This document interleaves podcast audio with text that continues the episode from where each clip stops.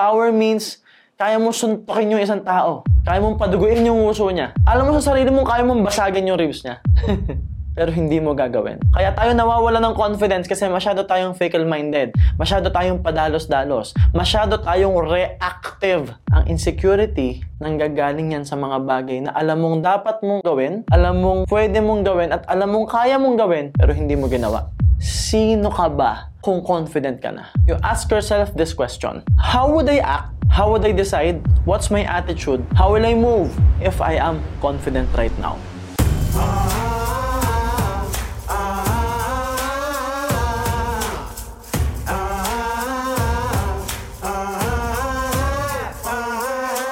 Yes, good day to you guys and welcome to another episode. It's Principles by MJ Lopez and here in this podcast, we will talk about life, business, career, leadership, and success principles that you need for you to manifest the life that you want. And we are sharing with you things that are effective mga bagay na nagamit ko na, na-apply ko na, at naituro ko na sa ibang tao na ina-apply nila ngayon sa buhay nila and they are moving forward in life and most of them are building the life that they want already. And our topic for tonight is extremely interesting because if you are suffering from low self-esteem, you are insecure, you're having self-doubts, masyado kang mahiyain, and maybe you are in sales pero nahihirapan ka magbenta kasi wala ang confidence. And maybe you are building a business right now and it's actually hard for you to handle yourself, handle your business, and handle people mainly because you don't have the confidence to do so. Or maybe, hanggang ngayon hindi mo alam ang gusto mo. Hindi mo ma-explore kung anong gusto mong gawin. Hindi mo maintindihan sa sarili mo anong gagawin mo kasi nga wala kang lakas ng loob. So on this podcast, we will share with you my top 10 habits to actually build your confidence. Ano ba yung mga sampung bagay na pwede kong i-share sa inyo para ma-build nyo yung confidence nyo? Because it is very important that if you want to move forward, you have to have confidence. Very important then that if you want to build a career, if you want to be successful, if you want more sales, if you want to build a business especially, very important na malakas ang loob mo. Very important na may confidence ka. Na confident ka sa sarili mo. And confidence doesn't mean feeling mo ikaw yung pinakamagaling. That's arrogance. That's narcissism. Confidence doesn't mean feeling mo ikaw yung pinakagwapo sa isang kwarto. Kailangan ikaw yung pinakapogi. Kailangan ikaw yung angat. No, it doesn't work that way. Confidence means na pagpasok mo sa isang kwarto, ikaw man ang pinakamagaling o hindi, you don't care. Because you're happy with what you are. You are confident with who you are as a person. Na pagpasok mo sa isang office, nagme-meeting kayo, hindi man ikaw yung pinakamagaling doon, alam mo nasa proseso ka na. Yes, you wanna be the best. But you don't care to the point na okay lang na may ibang mas magaling sa'yo. Ang advantage nun, matututo ka pa sa kanila. So you have this really nice perspective when it comes to people better than you, stronger than you, more good looking than you. So it's having this internal confidence, which is really important. And also, we'll talk about the external confidence where talagang ramdam na ramdam ng mga tao sa paligid mo na confident ka. Naramdam na ramdam ng mga kausap mo na confident ka. Na malayo ka pa lang, alam na ng tao na confident ka. Na mataas ang tingin mo sa sarili mo. That you have self-worth. So again, we will talk about my top 10 habits to build self-confidence. So habit number one is project the future you. So before we talk about the external stuff, ano yung mga pwede mong gawin, ano yung pwede mong trabahuhin sa sarili mo, how you will work on yourself to actually build the confidence, let's talk about something really internal. The internal work. Yung pag-project ng future. Sino ka ba kung confident ka na? You ask yourself this question. How would I act? How would I decide? What's my attitude? How will I move if I am confident right now? Think about it, guys. The best way to do this will be projecting a future you na sobrang confident. Projecting a future you na sobrang successful. And you can also have models. Tawag dito modeling. May mga idolo ka, meron kang pwedeng gayahin, meron kang mga taong pwedeng tularan. Mga examples so that it will be tangible in your mind. Kasi may mga examples. In my case, yung energy ni Tony Robbins, yung pag-handle ng problema ni Thomas Shelby, yung pagka-close ng deal, paglalakad ni Harvey Specter.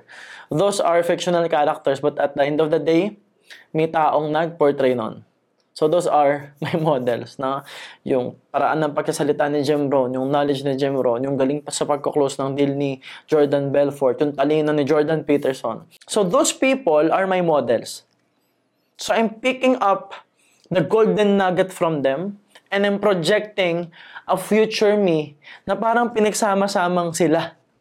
So kinukuha ko lahat ng magaganda sa kanila at sinasalpa ko sa future na MJ na confident.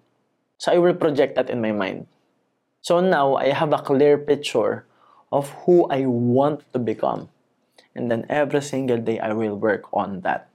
But the thing is, kung meron na akong pinoproject na future na ako, hindi ako masyadong magfo-focus sa, sa ibang tao.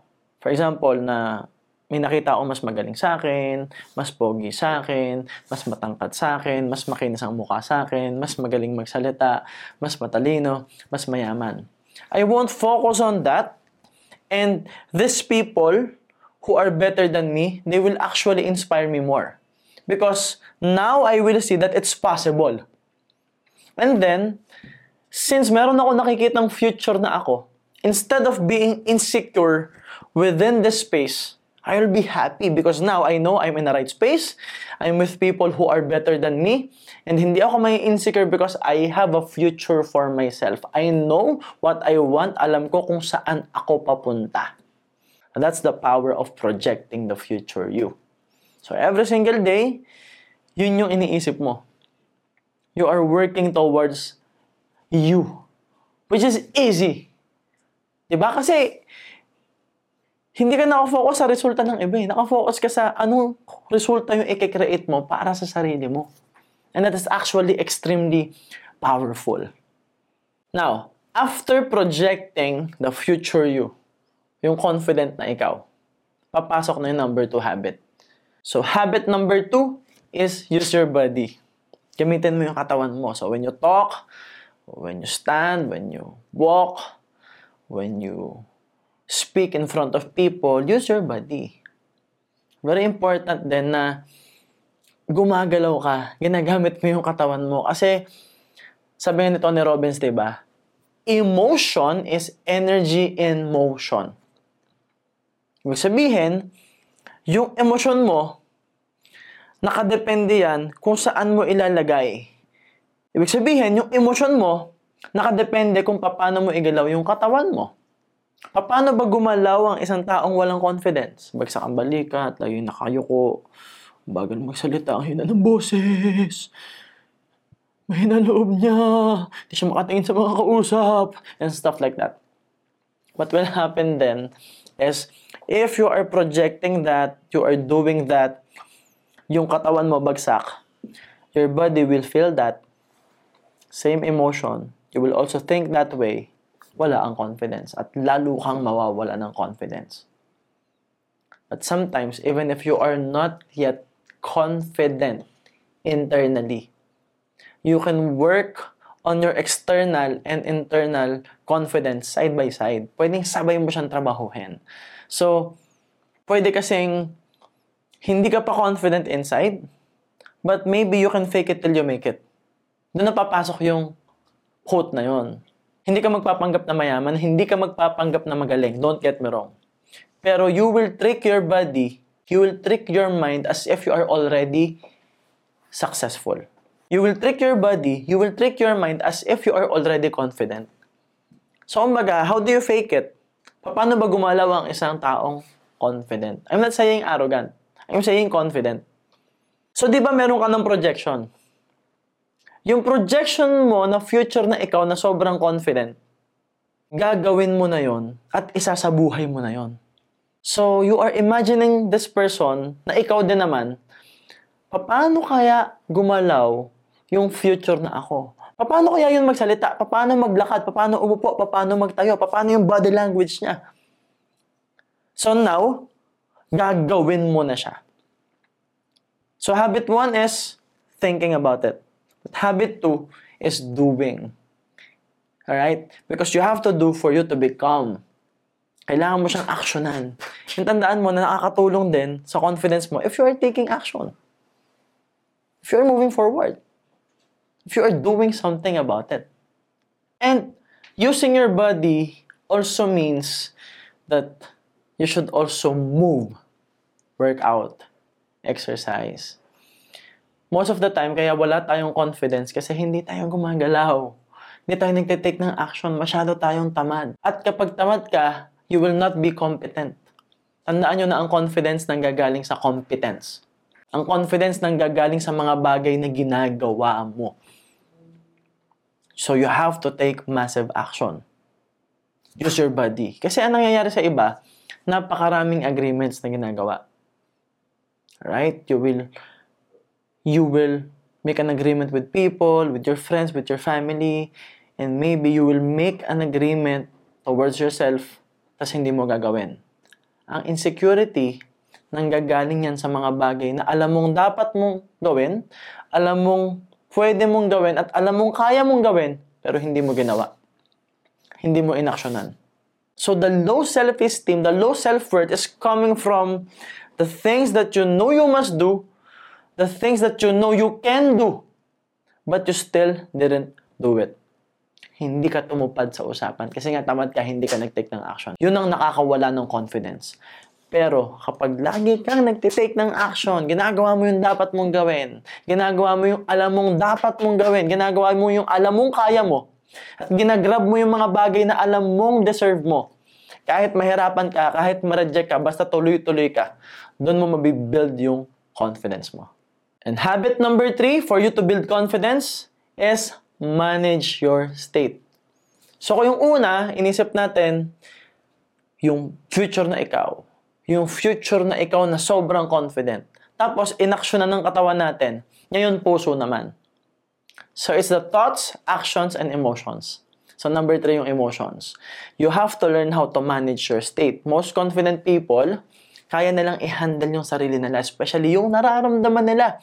Kasi most of the time, kaya tayo nagkakamali sa decision making natin, kaya nagkakamali yung mga actions natin. Kaya tayo nawawala ng confidence kasi masyado tayong fickle-minded. Masyado tayong padalos-dalos. Masyado tayong reactive.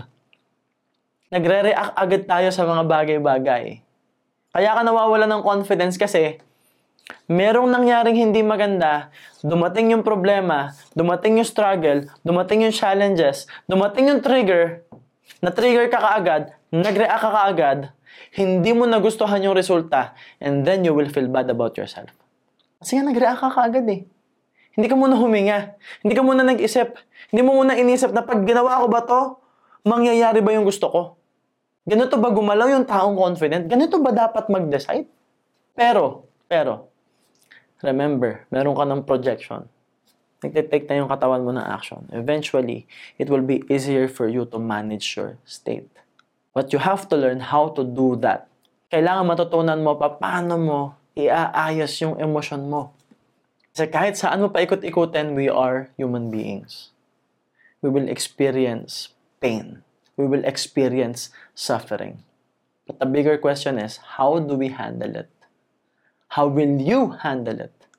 And the best way to do that, for us to build confidence, is learn how to manage our own state. Yung tipong, hindi ka na okay pero kaya mo pa rin pakalmahin yung sarili mo.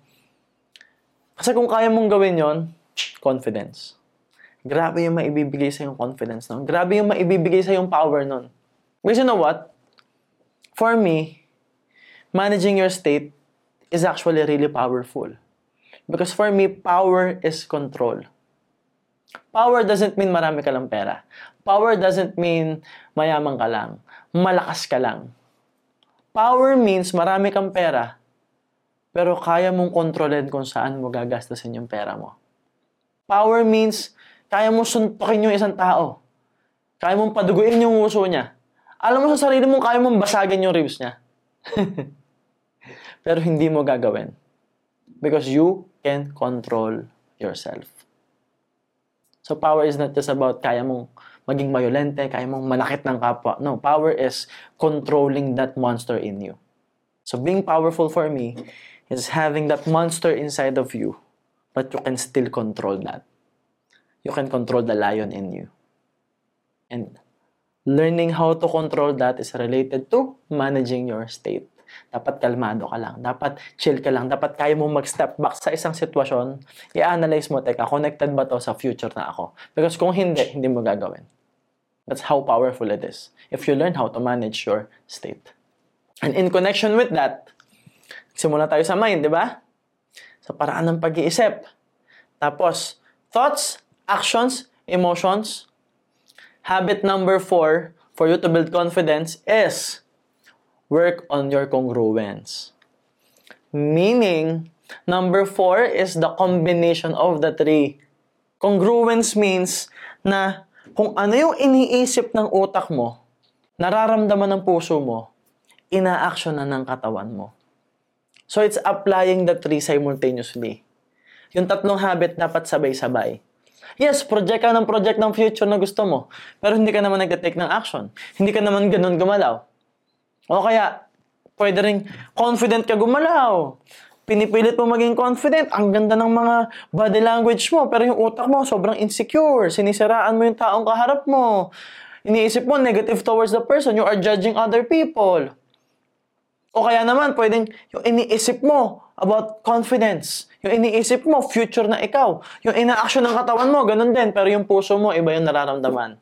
Yung puso mo, bigat na bigat na sa nangyayari. Yung puso mo, hirap na hirap na. Bakit? Kasi hindi ka nagre-release ng emotions. Because you don't work on your congruence. How do you work on your congruence? Again, go back to number one. You meditate. You have to have some time with yourself. Alone with yourself. Thinking about yourself. Thinking about you. Focusing on you. So that you can build the person that you want to become. And as you do that, every night, for you to build congruence, ha, dapat nakiklear ka. Kumbaga, every day, di ba tumatae tayo? So, kung isang buwan kang hindi makakatae, imagine mo yung emotions mo, yung thoughts mo, hindi nakakatae. Hindi ka nakakapag-release ng emotion mo. Yung utak mo, hindi nakakapag-release ng negativity. Salpak ka lang ng salpak. What will happen? Hindi rin maganda. Kung physically nga, hindi siya maganda. What more energetically? What more sa ating emotions? What more sa ating mind? So you have to clear your mind and you have to clear your heart. You have to open your heart to possibilities. Because congruency means na sobrang saya mo, sobrang ayos ng energy mo to the point na wala kang pakialam kung merong taong mas magaling sa'yo because you're just happy with who you are. Wala kang pakialam kung meron taong mas mayaman sa'yo sa isang tabi because you're just happy with who you are. You have congruence. Kumbaga, iniisip mo, nararamdaman ng puso mo, ina-action na ng katawan mo. It's just so nice to feel that emotion. Kasi, ang nangyayari doon, hindi ka nauubusan ng energy. Kahit puyat ka, wala kang kain, hindi, hindi ka mauubusan ng energy if you have congruence. So work on that every single day. That's one of the most important part of this habits. Alright? Yung working on your congruence. So habit number five for you to build self-confidence is break the pattern. Meaning, while you work on your congruence, there will be times na unti-unting bumabalik yung insecurity. Unti-unting bumabalik yung self-doubt. Matitrigger ka talaga. Tao ka eh. Marami kang haharapin challenge. Tao ka eh. Masasaktan ka. Tao ka eh. But you can break that pattern. Pag nararamdaman mo na, ayan na. Na, teka, parang nag-self-doubt na naman ako. Teka, parang wala na naman akong confidence. Teka, parang kinukumpara ko na naman yung sarili ko sa iba. Teka, parang ang sama na naman ng tingin ko sa sarili ko. Break that pattern. Putulin mo. Tapusin mo. You have to change that language. Breaking the pattern also means na kapag hindi na maganda yung lengguwahe mo towards yourself, for example, sinasabi mo na naman sa sarili mo hindi mo kaya, hindi ka okay, hindi ka magaling, you're not enough, you are not lovable, you are bad, you're not a good person, you are incompetent. If that's your language towards yourself, You have to break that. The moment na you are in... Teka, hindi, magaling ako eh. Okay nga ako, nilalampasan ko ngayon mga problema eh. Pinipilit ko nga mag-move forward kahit hindi na ako okay eh. So tingin ko, I should be confident about myself.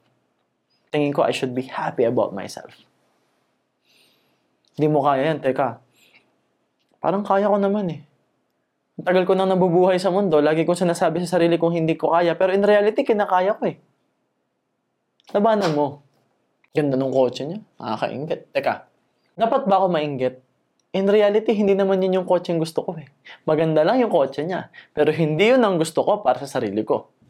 Ang gusto ko pala, ito. Or ito. Oo nga. So now, you will appreciate the car. Instead of being so mad about it or being really jealous about it. That's confidence. And you can break that pattern. So pag dumadating na yung part na ayan ka na naman, negative ka na naman, di ka na naman okay, break the pattern. Or maybe pag nararamdaman mo that you are around people, you are in a space of people who are really insecure, break the pattern, layuan mo sila. Maghanap ka ng ibang tropa lumayo ka muna, dumistansya ka muna because you are trying to build your confidence. Now, in connection with number 4 congruency work, I will share with you habit number 6 to build your self-confidence, which is focus on the present moment. Confident people, pag may kaharap na tao yan, halimbawa nakikipag-usap yan, hindi sila nakafocus sa anong tingin ng tao sa kanila. Ano kaya iniisip ng ibang tao sa kanila Or paano yung bill next month? paano yung bukas? Hindi. Nakafocus sila sa ngayon. Present sila sa ngayon. They are paying attention doon sa kausap nila. Confident people, halimbawa may kausap, being present in this moment means that you are with the person. So pag nag-uusap kayo, instead of thinking about the best possible answer, paano ka magiging tama, paano ka na naman magmumukhang magaling, because that's ego. Yung iniisip mo na kailangan magaling ako, kailangan magmukha akong magaling, I should sound smart, I should sound good, I should be right. Trying to be right is actually wrong. Because that's ego. What you should do is what's the truth find out ano yung katotohanan. Paano mo malalaman yon? Makinig ka dun sa kausap mo. Without thinking about the best reply, just listen to the person. And then respond, communicate, have a conversation, have a meaningful conversation. Because meaningful conversations, nanggagaling yan sa conversation na totoo. Sa conversation na inaalaw mo lang yung mga nangyayari. Being present in the moment also means na hindi ka nakafocus, hindi ka nagwo-worry sa future. Don't get me wrong. There's a future that you want to build. Pero hindi ka nagwo-worry doon. Confident ka doon. And you are working on that future right now. You are working towards that future right now. And you are also not thinking about the past. Ito yung nangyari sa akin eh. Ito yung experience ko before. Ito yung dahilan bakit hindi ako okay. Ito yung dahilan bakit hindi maganda tingin ko sa sarili ko. Ito yung dahilan bakit feeling ko pangit ako. That's wrong. That's bullshit. Because past is past. What's past is past. Yung nangyari na, nangyari na, tapos na eh. Wala ka nang magagawa doon. And kung doon naka-anchor yung confidence mo, lalo kang hindi magiging confident. Lalo kang hindi makaka-move forward in life. But if you are present in this moment, you are just enjoying things. You're enjoying the day, you're enjoying conversations with people, you are enjoying what you do, you are focusing on what you will do, you are focused on what you are doing. Imagine the results. Kasi pag na-focus ka sa ginagawa mo ngayon, like ngayon mismo, ganda na magiging resulta. Connected ka eh. You'll be more connected to the space around you, to the creator, to the universe, to the energy. Kasi nga, naka-focus ka sa ngayon. Ano yung ngayon? And mind you, you will be more confident and you will be able to build the future that you want if you are focused on the now. Habit number seven to build self-confidence is develop yourself. Learn new things, try new things, read books, listen to podcasts like this, share, follow, 5-star rating, ganon. But the thing is, you guys have to learn something new. Kasi kung ikaw, hindi ka nagdadagdag ng information sa utak mo, walang nadadagdag sa'yo, walang improvement sa'yo, pabagsak ka. Sa buhay, dalawa lang ang pupuntahan mo. Either you grow or either you die. You grow as a person or you die as a person. You depreciate. You will lose the skill. You will lose your mind. You will lose the belief. Wala pong gitna, walang sakto lang. Laging paangat ka lang o pababa ka lang. Right? So, you always have to work on yourself. You consistently have to work on yourself. You consistent you consistently have to grow. Dapat tuloy-tuloy yung growth. Dapat tuloy-tuloy yung pag-aaral. Dapat tuloy-tuloy yung pag-discover kung sino ka talaga. Dapat tuloy-tuloy yung pag-take ng action. Hindi pwedeng tumigil.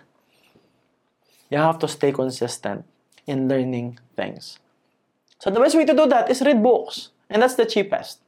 Well, listening to this, watching this is actually free. And available yung full video nito sa lahat ng social media channels natin. But the thing is, kung tamad ka magbasa, audiobook. Kung ayaw mo pa rin, podcast. Kung ayaw mo pa rin, panoorin mo yung video nito. But you have to grow.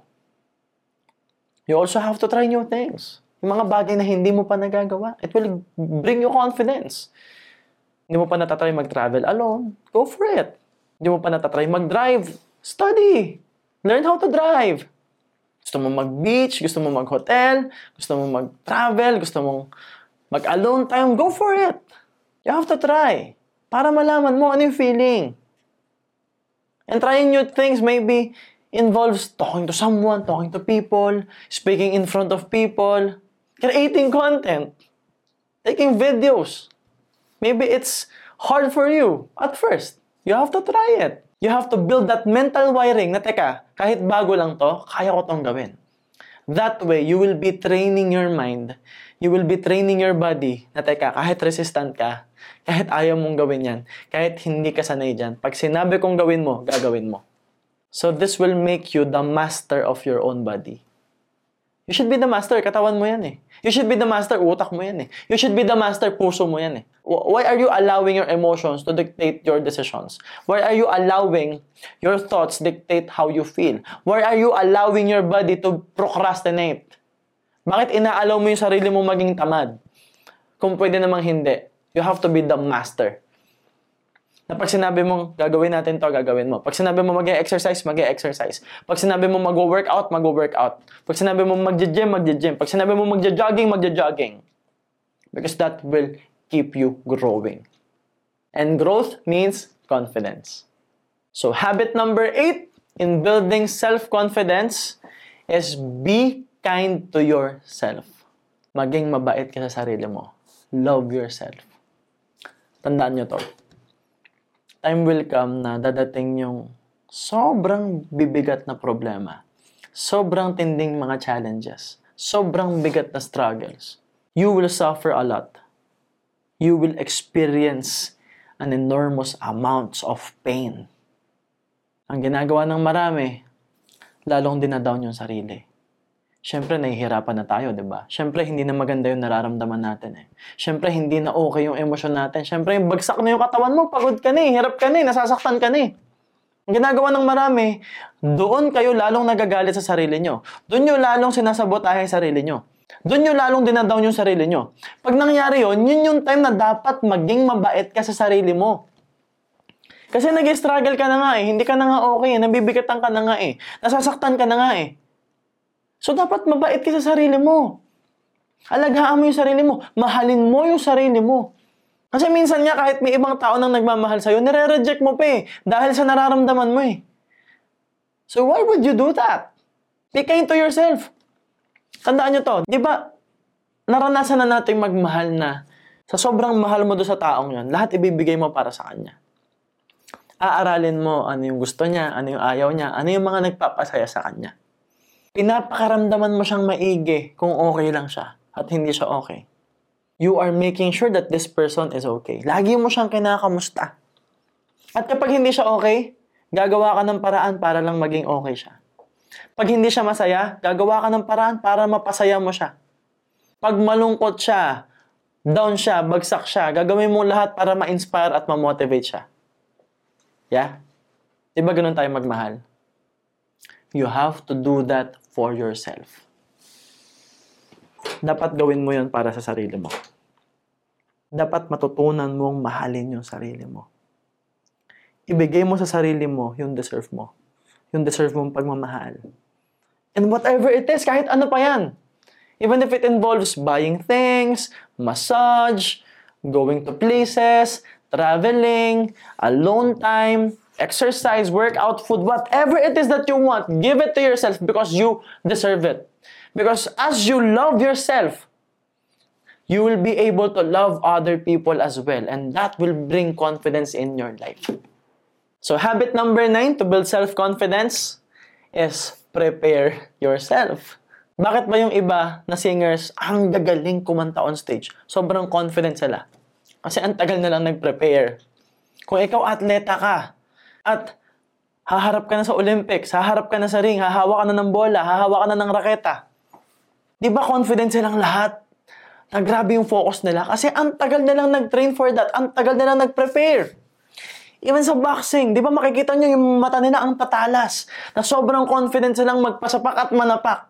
Can you imagine how hard it is to go to MMA fights, to go to boxing na alam mo makikipagsuntukan ka, na alam mo makikipagsakitan ka sa tao? Pero ginagawa nila. Why? Because they prepared hard for it. May mga tao, di ba, na kapag nakipag-usap sa isang kliyente, ang gagaling mag-close ng deal. Alam nila yung tamang sasabihin.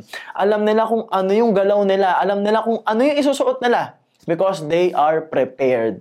So in everything that we do, there's preparation involved. Pansinin mo, nung ikaw, makikipag-date, doon sa jowa mo, or hindi mo pa jowa, nililigawan mo pa lang, or nagpapaligaw ka pa lang, naalala mo yung feeling na hindi ka ready, hindi ka prepared, hindi ka komportable sa suot mo, di ba wala kang confidence? Pero nung prepared ka, nakapagbihis ka ng maayos, na isuot mo yung paborito mong damit, napaghandaan mo yung pagkikita nyo, di ba sobrang, sobrang saya mo at sobrang confident mo. Kasi prepared ka. Doon sa mga nasa sales, doon sa mga nagbebenta ng produkto, o meron kang binebentang serbisyo, nung hindi ka nagte-training, nung hindi ka pa nagbabasa ng libro, nung hindi ka pa nanonood at nakikinig sa mga gantong podcast, nung hindi ka pa umaatad ng seminars, tapos hindi rin maganda bihis mo, tapos hindi mo inalam yung background ng kliyente mo, di ba hindi ka confident? Pero nung inaral mo, yung kausap mo, nag-prepare ka, nag-toothbrush ka, nag-ayos ka ng buhok, maayos yung damit mo, well-trained ka, Umatan ka ng seminars, nanonood ka ng podcast ni MJ Lopez, nanonood ka ng mga videos ni MJ Lopez, confident ka na magaling ka na marami kang alam, prepared ka. pagharap na pagharap mo sa kliyente, ang galing mo, confident ka, kasi pinaghandaan mo. So confidence will also come from preparation. How do you prepare? Gano'ng katagal ka nagpe-prepare? And time will come na kapag paulit-ulit mo na itong ginagawa, kapag sanay ka na, konting preparation na lang yung kailangan mo kasi automatic na sa'yo. Kasi naging habit na siya. That is why we are sharing with you now my top 10 habits because we want you to habituate this. We want you to integrate these habits in your life to make it, to make this as part of your lifestyle. Kasi pag naging parte ng lifestyle mo, yung magbibigay sa'yo ng confidence, magiging confident ka. Kapag naging parte ng lifestyle mo yung magbibigay sa'yo ng value o pera, magiging mayaman ka. Pag naging parte ng buhay mo, yung magbibigay sa'yo ng growth as a person, gagaling ka talaga. So bottom line, you have to habituate this and make it part of your lifestyle. And yes, habit number 10, be authentic. Be true to who you are as a person. Sabi nga ni William Shakespeare, di ba? To thine own self be true. Magpakatotoo ka lang sa sarili mo. You have to be honest with who you are. You have to be true with who you are. Kasi mas magiging masaya ka. Una, kung nagpapakatotoo ka sa sarili mo. Mas magiging confident ka kung hindi ka nagpapanggap sa mga kausap mo. Sabi ko nga sa inyo, ang confidence, hindi yan pagalingan, hindi yan payamanan. Kasi, the mere fact na nakikipagpagalingan ka pa, hindi ka confident. The mere fact na kinukumpara mo pa yung sarili mo na kailangan angat ka, hindi ka pa confident. Ang taas pa ng ego mo. You're so narcissistic. The mere fact na kailangan pag humarap ka, ikaw yung pinaka doon, hindi ka pa confident nun. Confidence is staying true to who you are and being okay about it. For me, confidence is, alam mo sa sarili mo kung ano yung hindi maganda sa'yo. Alam mo yung pangit sa sarili mo. Alam mo yung hindi okay sa sarili mo, pero tanggap mo. And you are okay. That you'll be good. Confidence is, you know that you cannot control everything. May mga taong manloloko sa'yo. May mga taong manlalamang sa'yo may mga taong hindi tutupad sa usapan and you're okay with it. Kaya mo magpatawad because you trust yourself so much to the point na alam mo sa sarili mo kahit lokohin ka nila, alam mo gagawin mo. Alam mo sa sarili mo kahit lokohin ka nila, kaya mo. Makaka-move forward ka. Tuloy-tuloy ka. At magiging successful ka pa rin. And you will see highly confident people just expanding who they are. Pansin ninyo, natural lang. Kasi, di ba, may mamimit kayong tao na sa sobrang confident nila, sasabihin mo sa kanya na, grabe si sir, no? Grabe si ma'am, no? Ang natural lang niya magsalita. That's confidence. It's not just ang galing magsalita. It's natural magsalita. Na kapag nag-uusap, normal na usap lang. Yun yung, yun yung parang mas magaling pa nga eh. Pwede kasi sobrang galing mo mag-English, sobrang ganda ng diction mo, pwedeng sobrang articulated ka. Pero, wala kang confidence, bagsak body language mo. And, there are times that you are just trying to sound smart. Pero may mamimit kang tao na hindi naman magaling mag-English, hindi sobrang galing mag-explain, pero bakit mas naiintindihan siya ng tao? Kasi congruent. Kasi yung energy niya. Kasi totoo siya. Kasi the person, this person is focused on the conversation and bringing value to the table. Hindi para magmukhang magaling, hindi para makipagpagalingan, hindi para magmanipulate, hindi para magbenta lang. Hindi para sabihin do sa tao na mas magaling siya. But more on just creating value. More on, ngayon sa table na to, may pag-uusapan tayo. At ang pag-uusapan natin, yung totoo. Because the, the, the most powerful inner confidence will always come from accepting who you are and loving who you really are. Kailangan mong tanggapin sa sarili mo kung sino ka talaga at kailangan mahalin mo yung sarili mo. So if you like this podcast, and I'm sure that you do, please, please, please follow me and give us a five star rating. And we will really appreciate that right? Our team grabe it will mean a lot to us guys if you give us a five star rating especially if you post this on your my stories And please tag me guys, no? Kung ipopost ito sa my stories nyo, itag nyo kami para alam namin na pinakikinggan nyo at pinapanood nyo to. At ang good news ko sa inyo, the full video will always be available sa ating Facebook, YouTube, at may video na rin tayo ngayon dito sa Spotify. Alright? And guys, guys, maraming maraming salamat sa pakikinig. And please share this to everyone that you know, especially mga tao na alam mong matutulungan na podcast na to. Yun lang guys, this is the end of the podcast. And always remember that everything good starts with a yes. And yes, my name is MJ Lopez and see you soon. Thank you!